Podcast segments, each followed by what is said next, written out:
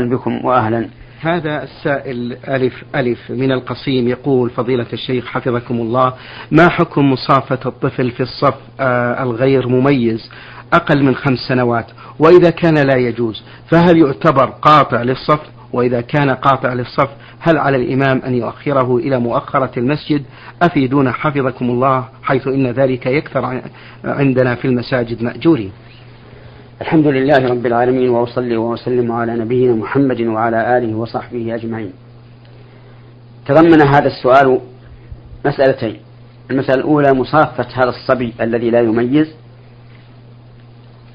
وجوابها أن مصافته لا تصح، لأن صلاته لا تصح، ومن لا تصح صلاته لا تصح مصافته. وعلى هذا فلو كان رجلان تقدم أحدهما ليكون إماما وتأخر الثاني مع هذا الطفل الذي لم يميز، فإنه يعتبر مصليا منفردا لا تصح صلاته، ويجب عليه أن يصف مع الإمام. أما المسألة الثانية فهو قطع الصف، فلا يعتبر هذا فلا يعتبر وقوف هذا الطفل قاطعا للصف، لأن مسافته قصيرة فلا يكون قاطعا للصف. لكن ينبغي لأولياء الأمور أن لا يأتوا بمثل هذا هذا الطفل الصغير، لأنه يشغلهم أو يشغل أو يشغل المصلين.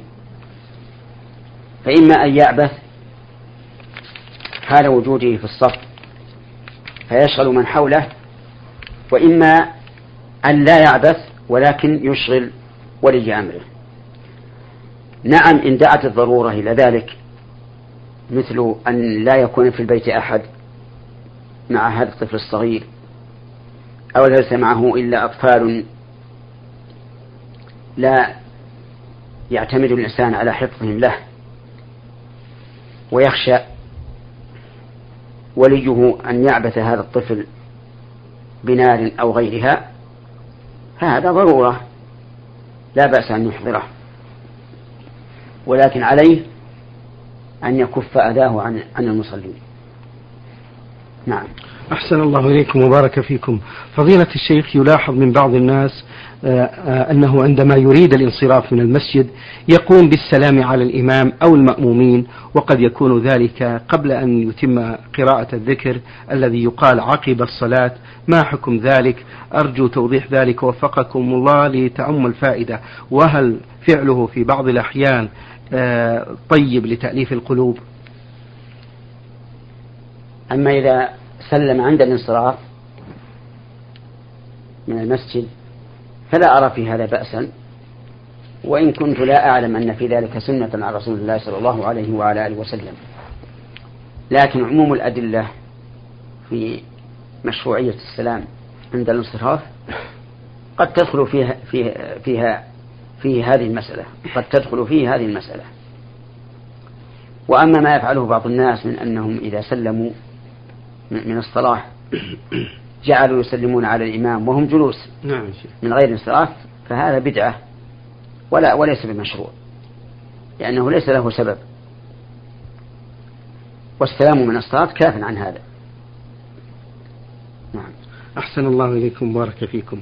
من حائل السائل ميم سين يقول: فضيلة الشيخ حفظكم الله، ما صحة هذا الحديث إن لله في كل يوم وليلة مئة وعشرين رحمة تنزل على هذا البيت، فستون للطائفين وأربعون للمصلين وعشرون للناظرين إليها، أي إلى الكعبة؟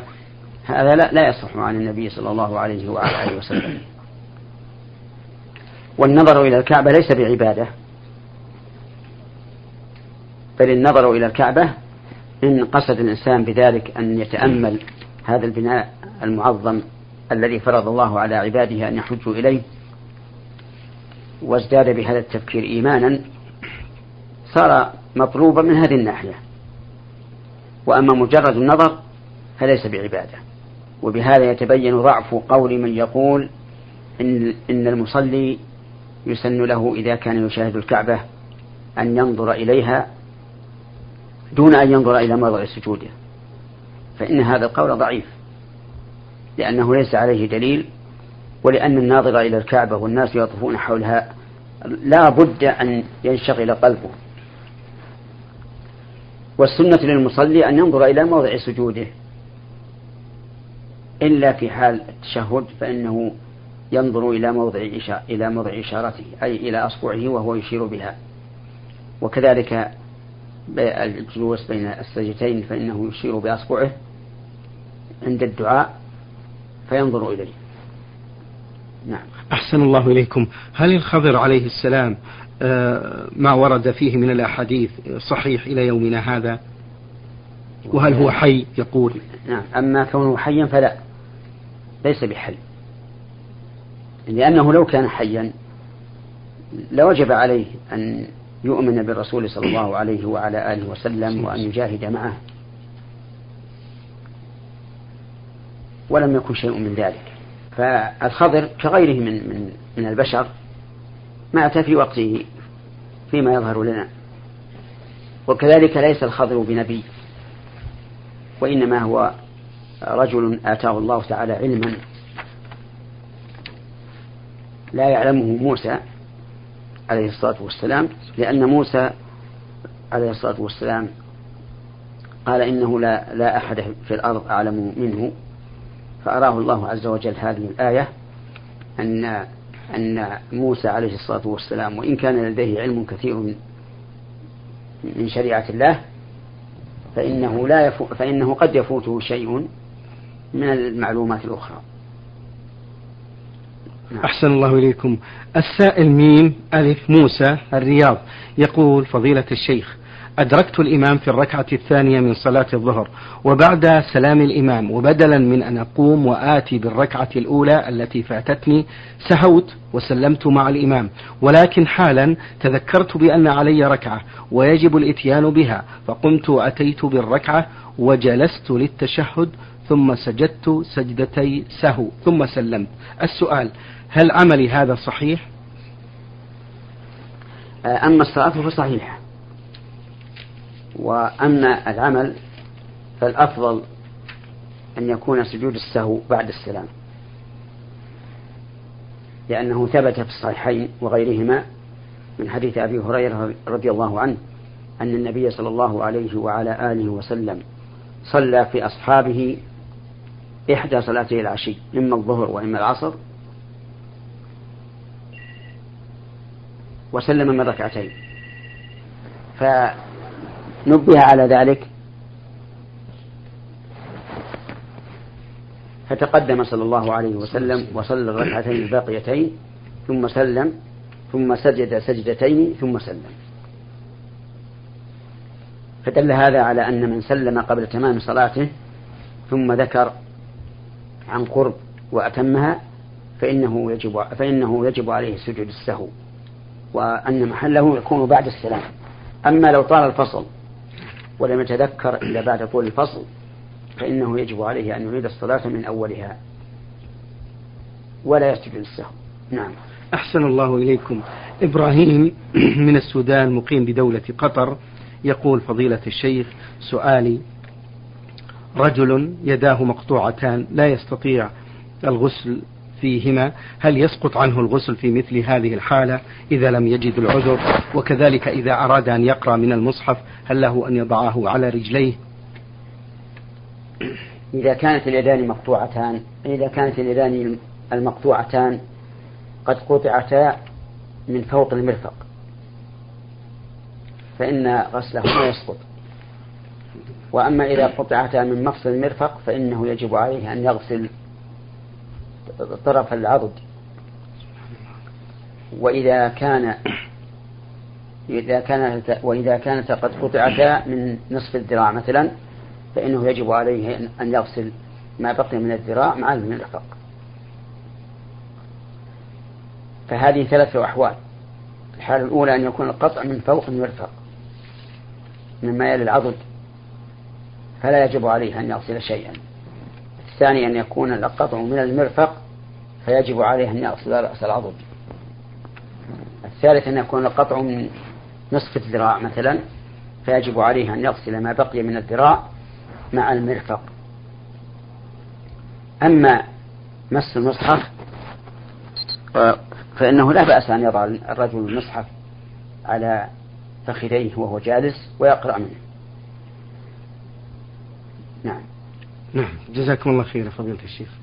آه هذا السائل ميم ميم سين من طيبة يقول: ما حكم التثاؤب أثناء الصلاة؟ وهل حقا التثاؤب من فعل الشيطان؟ نعم، التثاؤب من الشيطان، صح ذلك عن النبي صلى الله عليه وعلى آله وسلم. وينبغي للإنسان إذا تثاءب سواء في الصلاة أم خارج الصلاة ينبغي له أن يكظم تثاؤبه ما استطاع، فإن عجز فليضع يده على على فمه سواء في الصلاة أو في خارج الصلاة. نعم. أحسن الله إليكم. يقول: هل هو من فعل الشيطان الشيخ؟ ذكرت ذلك أنه أنه من الشيطان. من الشيطان. صح ذلك عن النبي صلى الله عليه وسلم. نعم. أحسن الله إليكم. هل يجوز أن يدعو الإنسان لنفسه بالتوفيق بالزواج من فتاة ويذكر اسمها بقلبه؟ نعم، يجوز للإنسان أن يسأل الله تعالى أن ييسر له التزوج بفتاة معينة، ولا حرج عليه في ذلك، ولكني أنصح هذا وأمثاله من أن يتعلق قلبه بها تعلقا تخشى منه الفتنة. نعم. طيب، أحسن الله إليكم. يقول السائل: إذا كان الإنسان قد فاته الكثير من الصلوات المفروضة في الماضي ويقوم الآن بقضاء ما يتيسر له من دون أن يصلي السنن، طبعا هذا بسبب ضيق الوقت للعمل من أجل ألا يتعب، ومع العلم يقول بأنه مصاب بمرض الديسك في الظهر لذلك لا يستطيع الوقوف طويلا. أولا لا بد أن نفصل في هذا المسألة. نعم. هذه الصلوات التي فاتت إن كانت لغير عذر فإن القول الراجح أن قضاءها لا ينفعه ولا يفيده. نعم. وعليه فلا يقضيها، ولكن يكثر من العمل الصالح الذي يمحو الله به ما حصل منه من سيئات. أما إذا كانت قد فاتته العذر مثل أن ينسى أو ينام ثم لا يقضي ظنا منه أنه إذا خرج الوقت فإنه لا قضاء، فحينئذ يقضيها مرتبة، يبدأ مثلا بصلاة اليوم الأول ثم بصلاة اليوم الثاني ثم بصلاة اليوم الثالث وهكذا. أما السنن فهي سنن على على على اسمها. نعم. إن فعلها الإنسان فهو خير، وإن تركها فلا شيء عليه. الحمد لله. نعم. أحسن الله إليكم وبارك فيكم. هذا السائل يقول: أرجو من فضيلة الشيخ أن يحدد لنا أوقات النهي بالساعات، وهل يجوز قضاء النوافل في أوقات النهي كالوتر مثلا؟ أوقات النهي لا يمكن تحديدها بالساعات كلها، لأنها من طلوع الفجر إلى أن ترتفع الشمس قيد الرمح. ارتفاع الشمس قيد الرمح يكون بعد طلوعها بنحو ثلث ساعة أو ربع ساعة. عند الزوال يعني وسط النهار يقدر بنحو خمس دقائق إلى عشر دقائق قبل الزوال. في آخر النهار من صلاة العصر إلى غروب الشمس. نعم. هذه أوقات النهي، ولا يجوز أن يتنفل الإنسان فيها نفلا لغير سبب، كأن يقوم يتطوع بدون سبب، فهذا محرم، لأن النبي صلى الله عليه وعلى آله وسلم نهى عنه، وإذا فعل لم تصح صلاته ولم تقبل منه، بل إن كان متعمدا فهو آثم، وإن لم يكن متعمدا فلا إثم عليه، لكنه لا ثواب له لأنه صلى في غير وقت الصلاة. أما النوافل ذوات الأسباب فإنه لا بأس بها في أوقات النهي، مثل أن يدخل المسجد بعد صلاة العصر فيصلي تحية المسجد، أو يدخل الإنسان بعد صلاة العصر قد فاتته الصلاة فيقوم ويصلي معه يتصدق عليه بذلك، فلا بأس به. أو تكون استخارة في أمر يفوت قبل انتهاء وقت النهي فيصلي الاستخارة، فلا بأس. وأما قضاء الوتر فلا يقضى في أوقات النهي، لأنه أعني الوتر يمكن أن يقضى في غير أوقات النهي، فليس هناك ضرورة ملجئة إلى أن يقضيه في وقت النهي. نعم. أحسن الله إليكم وبارك فيكم فضيلة الشيخ. مجموعة من الأخوات من المملكة العربية السعودية بعثنا بمجموعة من الأسئلة. يقولنا في إحداهن تقول في هذا السؤال: صليت فريضة وبعد تكبيرة الإحرام غيرت النية إلى فريضة أخرى كانت علي قضاء، فما الحكم؟ علما بأن ذلك كان من زمن وكنت جاهلة بالحكم ولا أذكر والآن ما هي هذه الصلوات، فما الحل؟ جزاكم الله خيرا. تغيير النية من فريضة إلى فريضة نعم. يبطل الأولى التي نواها لأنه غير نيته ونوى الدخول في أخرى نعم. أما الثانية فإن ابتدأها بتكبيرة الإحرام فإن صار الصحيح، وإن لم يبتدئها بتكبيرة الإحرام ونوى أن التكبيرة الأولى هي تكبيرة الإحرام الثانية لم تصح هذه الفريضة، لأن الفرائض لا بد أن تنوى من أولها. نعم. أحسن الله إليكم. إحداهن تقول في هذا السؤال: يا فضيلة الشيخ، إذا قرأت المرأة آية فيها سجدة وكانت تكرر هذه الآية عدة مرات بقصد الحفظ، هل تسجد في كل مرة أم لمرة واحدة فقط من خلال التكرار؟ تسجد للتلاوة في التلاوة الأولى فقط، والباقي لا تسجد فيه لأنها نفس الآية التي سجدت من أجلها. نعم. يقولنا في هذا السؤال أيضا: يا فضيلة الشيخ حفظكم الله، إذا كان سجود السهو بعد السلام فهل يكون أيضا بعده أي بعد سجود السهو سلام؟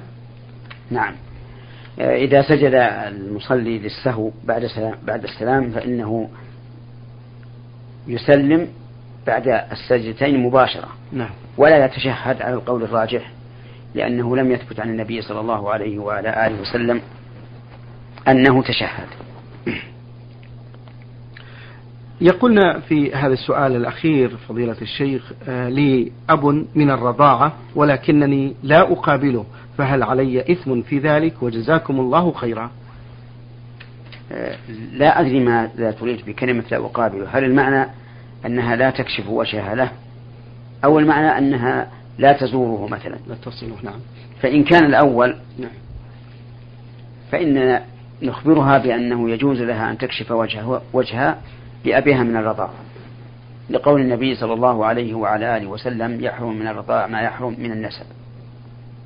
وإن كان الثاني فإنه لا يثم عليها، لأن الأب من الرضاعة لا ليس من من ذوي الرحم الذي الذين تجب صلتهم، لكن نعم ينبغي أن لا أن لا ينسى الإنسان من لهم عليه رضاعة بالبر والإحسان والصدقة وغير ذلك. وأما أن يكون لهم حق كحق القرابة فلا. نعم. أحسن الله إليك يا شيخ.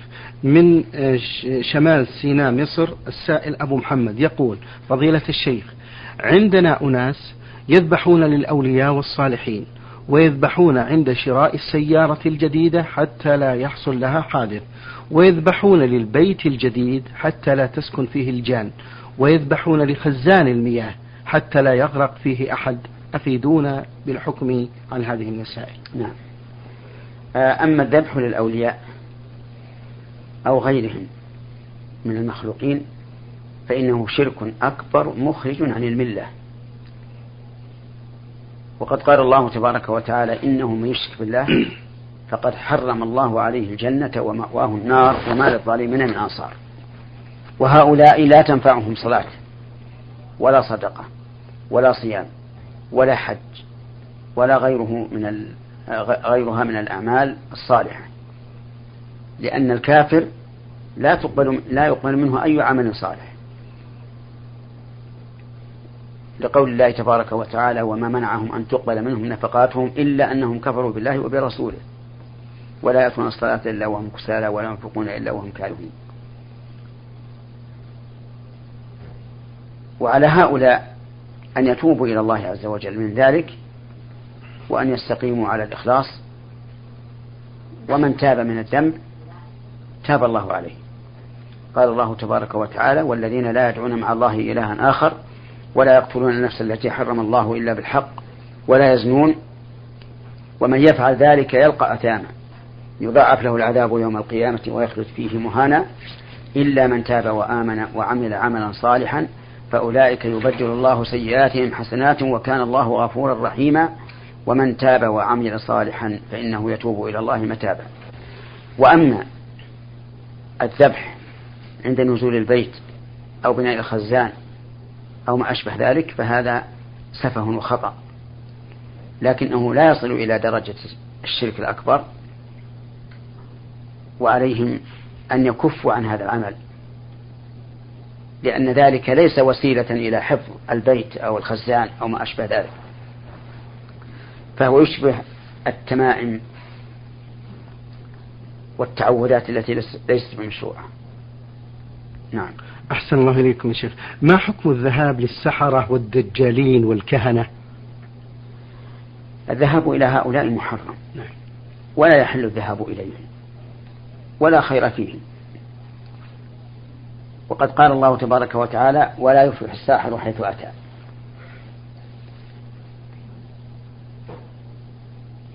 والكهنة كذابون، لأنهم لهم عملاء من الجن يسترقون السمع ويخبرونهم، ثم يكذبون مع ما أخبروا به من أخبار السماء، يكذبون كذبات كثيرة، مئة كذبة أو أكثر أو أقل، فهم كذبة لا يجوز الذهاب إليهم. وقد قال النبي صلى الله عليه وسلم: من أتى كاهنا فصدقه بما يقول فقد كفر بما أنزل على محمد. وإنما كان ذلك كفرا لأنه تكذيب لقول الله تعالى: قل لا يعلم من في السماوات والأرض الغيب إلا الله. نعم. أحسن الله إليكم وبارك فيكم. كثير من الناس لا يعطون النساء نصيبها من الإرث، فهل من نصيحة؟ لا أظن أن هذا يقع، لا سيما في في البلاد الإسلامية العريقة في الإسلام، لأن هذا أمر معلوم معلوم بالضرورة من الدين. قال الله تعالى: يوصيكم الله في أولادكم للذكر مثل حظ الأنثيين فإن كن النساء فوق اثنتين فلهن ثلث ما ترك وإن كانت واحدة فلها النصف. وهذا أمر لا يخفى، فلا يحل لأحد أن يمنع النساء من الإرث، ومن فعل ذلك فهو ظالم معتدي متعد لحدود الله عز وجل. ولما ذكر الله سبحانه وتعالى الآية الثانية من آيات المواريث في سورة النساء قال: تلك حدود الله ومن يطع الله ورسوله يدخله جنات تجري من تحتها الأنهار خالدين فيها وذلك الفوز العظيم ومن يعص الله ورسوله ويتعدى حدوده يدخله نارا خالدا فيها وله عذاب مهين. ثم هم مع تعديهم لحدود الله ظالمون لأنفسهم، إذ أنهم اكتسبوا بذلك إثما وأكلوا سحتا. وللنساء أن يطالبن بحقوقهن حتى ولو كان الذي منعهن من أقرب الناس إليهم، لأنهن إذا طلبن بذلك فقد طلبن بحق. نعم. أحسن الله إليكم. السائلة أختكم في الله ميم ألف حاء الرياض تقول: هل فرق الشعر من المنتصف أو الجنب اتباعا للموضة وإخراج خصلة من كل فرقة هل يعتبر من المائلات؟ أفتون مأجورين. آه الفرق لا يكون من جانب من أحد الجانبين، بل هو من الوسط. يفرق الرأس فيكون الشعر الأيمن في اليمين والشعر الأيسر في اليسار. وأما الميل بالفرقة فقد ذكر بعض علمائنا رحمهم الله أن ذلك داخل في الحديث، وهو قول النبي صلى الله عليه وعلى آله وسلم: صنفان من أهل النار لم أرهما، قوم معهم سياط كأذناب البقر يضربون بها الناس، ونساء كاسيات عاريات مميلات مائلات رؤوسهن كأسنمة البخت المائلة لا يدخلن الجنة ولا يجدن ريحها وإن ريحها لا يوجد من مسيرة كذا وكذا. فبعض علمائنا رحمهم الله أدخل هذا في أعني الفرقة المائلة أدخلها في الحديث. أحسن الله إليكم. تقول السائلة من الرياض: هناك كثير من الطالبات إذا نصحناهن بأن تطويل الأظافر مخالف للسنة تساهلت بهذا وقالت بأن السنة يثاب فاعلها ولا يعاقب تاركها، فهل من توجيه لهؤلاء النسوة؟ نعم. وجه كلمة هذه إلى جميع النساء، الصغار منهن والكبار، وأقول على المرأة أن تتقي الله عز وجل وأن تنجي نفسها من النار، فإن النبي صلى الله عليه وسلم أخبر أنه وجد أن أكثر أهل النار النساء، وعليها أي على المرأة أن تتبع سنة الرسول صلى الله عليه وسلم. وقد قال أنس رضي الله عنه إن النبي صلى الله عليه وسلم وقت في الأظفار وشبهها مما يؤخذ أربعين يوما، وظاهر هذا الحديث أنه لا يجوز تأخير تقليم الأظفار أكثر من أربعين يوما. وأما قولها إن السنة يثاب فاعلها ولا يعاقب تاركها فهذا تهاون منها. ألم تعلم أنها سيأتيها اليوم الذي تتمنى أن يكون في حسناتها زيادة حسنة واحدة؟ ثم إن هذا هذه الموضة من أين أخذت؟ إنها ليست معروفة صحيح، لا في أمهاتنا ولا في جداتنا. ثم إن هذه الموضة التي يكون فيها المناكير يكون فيها شيء يمنع من وصول الماء إلى الظفر، وهذا يخلب الوضوء، إذ من شرط صحة الوضوء إزالة, إزالة ما يمنع وصول الماء إلى البشرة أو إلى الظفر. ثم إن من هذه الموضوعات حسب ما سمعنا أن بعضهن يجعل أصبعا واحدة فيها المناكير وتطويل الأظفار والباقي تقلم، وهذه مخالفة ظاهرة، لأن الأظافر طريقها واحد، إما أن تقلم كلها وإما أن تترك كلها، وتركها فوق أربعين يوما خلاف ما وقته النبي صلى الله عليه وعلى آله وسلم لأمته. نعم. أحسن الله إليكم يا شيخ، هل غيبة من يفعل المعاصي جهرا جائزة؟ الأصل في في الغيبة أنها حرام، فلا تجوز إلا إذا كان هناك مصلحة. نعم. فإذا كانت غيبة من يجهر بالمعاصي مفيدة له أو لغيره فلا بأس، والرجل إذا أو المرأة إذا جاهرت بالمعصية لا تخرج من الإسلام،